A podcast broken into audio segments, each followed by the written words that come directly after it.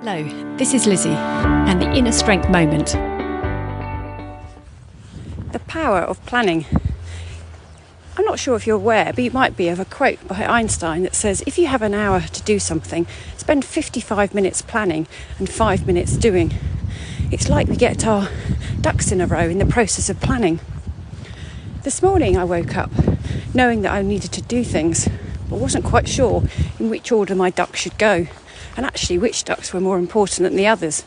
In the process of doing that, my mind moved around the various things that I could do, and I could feel the tension building up inside. So I started a few things and then decided to go for a walk. And that is what you can hear now. This is the raw conversation as I finish off my walk, walking through the trees that are close to my home. The planning's taken place as I've gone out walking. The pace of the walk has allowed me to consider what my options are, work out the priorities. So, what I know when I get to my desk in a short while, I know where I'm going to be starting.